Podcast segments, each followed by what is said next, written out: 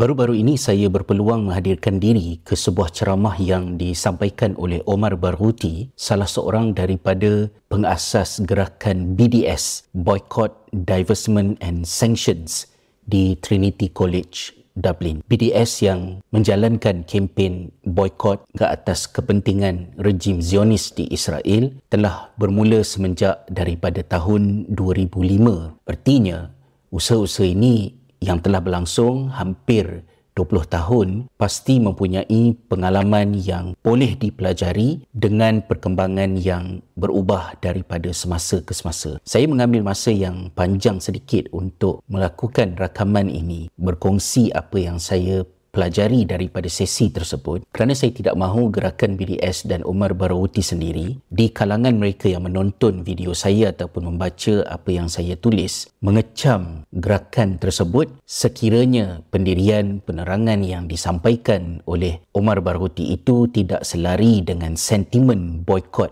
yang ada dalam diri kita masing-masing, sehingga kita terlupa bahawa usaha ini telah mereka lakukan selama dua puluh tahun dan seharusnya ada rasa hormat dan keinginan untuk belajar daripada pengalaman mereka. Tapi situasi ini tidak kelihatan di kalangan mereka yang hadir di dalam program tersebut. Masing-masing memberikan tumpuan yang sebaik mungkin dan berkongsi maklum balas dengan banyak perkara, termasuk juga ketika Omar Barghouti menyampaikan beberapa pendapat yang mungkin bertentangan dengan apa yang secara umumnya difahami, dipegang oleh mereka yang bersolidariti dengan Palestin. Misalnya, salah seorang daripada hadirin bertanya, apakah pandangan beliau tentang usaha di Ireland untuk menyingkir duta Zionis daripada pejabatnya di Dublin dan memutuskan hubungan dengan negara berkenaan. Omar Barghouti berpendapat bahawa ada banyak lagi perkara yang boleh dilakukan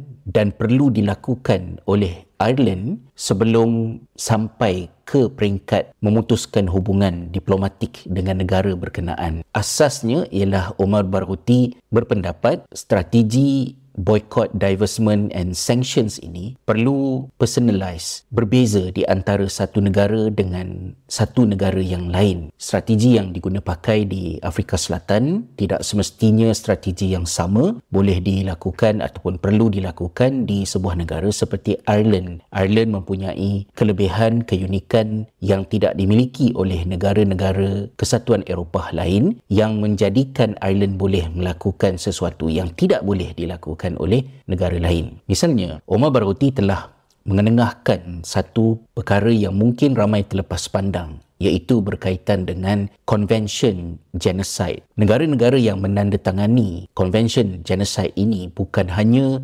secara undang-undangnya bertanggungjawab untuk mengheret pihak yang melakukan jenayah berkenaan ke mahkamah jenayah antarabangsa, tetapi mereka juga mempunyai tanggungjawab untuk mencegah daripada perkara itu berlaku. Lapangan terbang Shannon di Ireland yang menjadi pusat transit kepada pesawat-pesawat ketenteraan Amerika menuju ke Israel harus dilihat daripada sudut sovereignty, kedaulatan negara Ireland ini, dan sekiranya perkara tersebut berada di dalam pengetahuan pemimpin negara Ireland pada masa sekarang dan mereka mendiamkan diri, maka mereka boleh disabitkan dengan kesalahan sebagai enabler kepada genocide tersebut. Hal-hal yang seperti ini harus diterokai oleh Ireland terlebih dahulu sebelum pergi kepada peringkat yang lebih tinggi namun sensasi, iaitu menutup kedutaan Zionis di Dublin dan menghalau keluar duta rejim berkenaan daripada negara ini. Itu satu contoh daripada perbezaan pendapat yang unik, dan pandangan beliau itu dibincangkan, tidak menimbulkan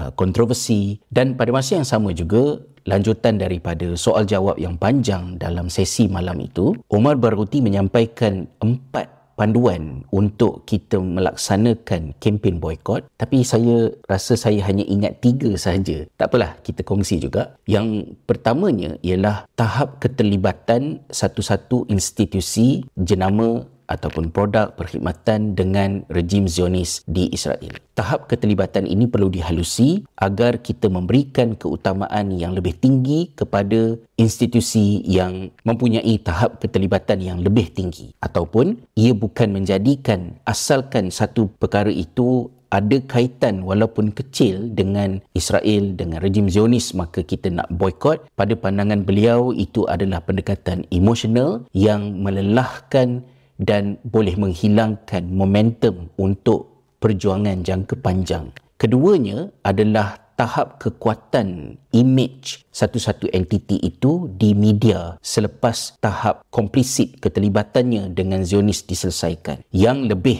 menyerlah di media, lebih utama untuk dikenakan tindakan boikot ke atasnya. Manakala yang ketiga pula ialah seandainya boikot itu praktikal, munasabah untuk dilakukan. Ini poin yang agak menarik. Malah Barghouti juga mengatakan bahawa poin ini adalah di antara kriteria yang kurang diberikan perhatian oleh mereka yang mengambil tindakan boikot. Beliau memberikan contoh secara spesifik, iaitu Intel. Walaupun Intel itu merupakan syarikat gergasi yang mempunyai sumbangan yang besar ke atas kekuatan ekonomi bagi negara rejim Zionis berkenaan, tetapi untuk memboikot Intel ia merupakan satu perkara yang rumit kerana produk Intel itu ada di mana-mana sahaja di seluruh dunia, maka meletakkan usaha, masa, tenaga untuk menjayakan boikot ke atas Intel, ia bukan satu perkara yang praktikal dan efektif untuk menjayakan kempen B D S menurut pandangan beliau. Yang keempat saya tak ingat, tapi perkara-perkara yang disebutkan oleh Omar Barghouti tadi menunjukkan kepada kita bahawa boikot ini harus dilakukan hasil daripada penelitian, mempertimbangkan kesan yang boleh dihasilkan dan bukan semata-mata untuk memuaskan emosi marah kita terhadap pihak yang bertanggungjawab melakukan kezaliman ke atas penduduk Palestin. Ini sudah cukup menjadi ruang untuk kita bermuhasabah. Saya ingin menutup perkongsian ini dengan kita merenung kepada sepotong hadis Nabi sallallahu alaihi wasallam yang terdapat di dalam Sahih Muslim, man ra'a minkum munkaran falyughayyirhu biyadihi fa illam yastati' fa bilisanihi fa illam yastati' fa biqalbihi wa dhalika adhaful iman. Sesiapa di kalangan kamu melihat kemungkaran, maka hendaklah dia melakukan sesuatu sama ada dengan tangannya, lisannya ataupun dengan hatinya, dan bertindak dengan hati itu adalah selemah-lemah iman. Saya ingin menyentuh tentang perkataan yang dipakai oleh Nabi sallallahu alaihi wasallam di dalam hadis tersebut, bahawa tindakan yang kita lakukan terhadap kemungkaran yang kita lihat bukan